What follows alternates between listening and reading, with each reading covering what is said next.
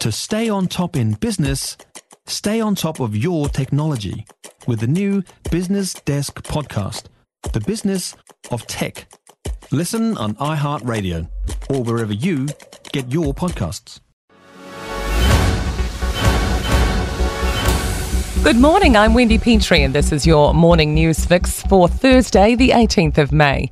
In this update, police are scouring through the husk of Wellington's burnt out charred Loafers Lodge, housing the dead bodies of at least six people. A homicide investigation is underway, and the blaze is being treated as arson. The building's safety is being questioned. It's been confirmed the hostel wasn't required to have sprinklers. Wellington Mayor Tory Whanau says she's instructing the City Council to look at the safety of other buildings. To not only scope how wide this problem might be, so that if there are any other buildings of a similar nature, but of course the process in which they receive their warrant of fitness.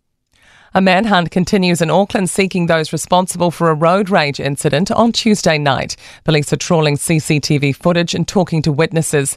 A grey Mazda Axela hatchback registration NGL15 shot three times into a minivan with five people inside on St Luke's Road. A 15 year old girl who was a passenger was hit. She remains in a stable condition in Auckland City Hospital. The New York Police Department is painting a different picture of a car chase involving Prince Harry, Meghan Markle, and the paparazzi. The incident involved the attendance of the couple and Meghan's mother, Doria Ragland, at an award ceremony in New York.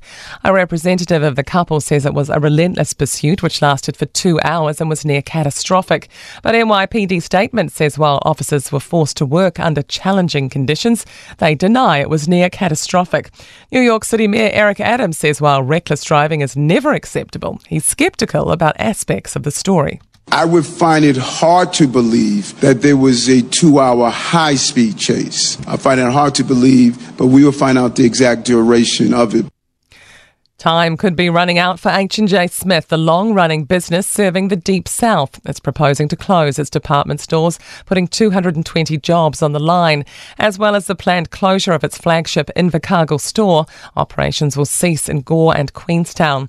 H&J Smith Group Managing Director Jason Smith says the business is no longer sustainable due to the difficult state of the independent retail sector when reach that conclusion, you have a moral and legal and ethical obligation to communicate as soon as possible with your staff who are directly affected by that conclusion.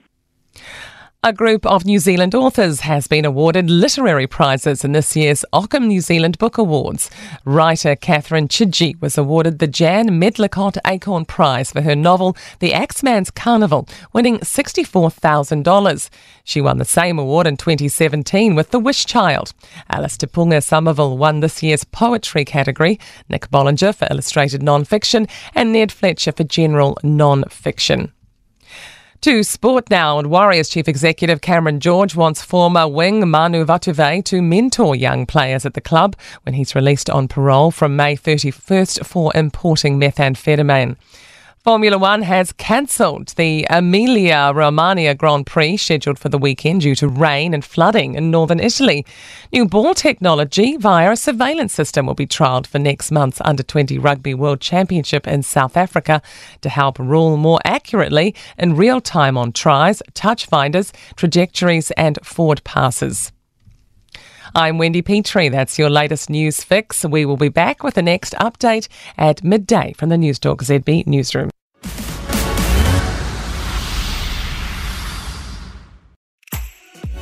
If you enjoyed this podcast, you will love our New Zealand Herald podcast, The Little Things, hosted by me, Francesca Rudkin, and my good friend Louise Airy. We focus on all the little things that you can do to make a positive impact on your life and to cut through the confusion from the health and wellness industry. Join us every Saturday to hear from the experts for all the tips and advice you need. Just search The Little Things on iHeartRadio or wherever you get your podcasts.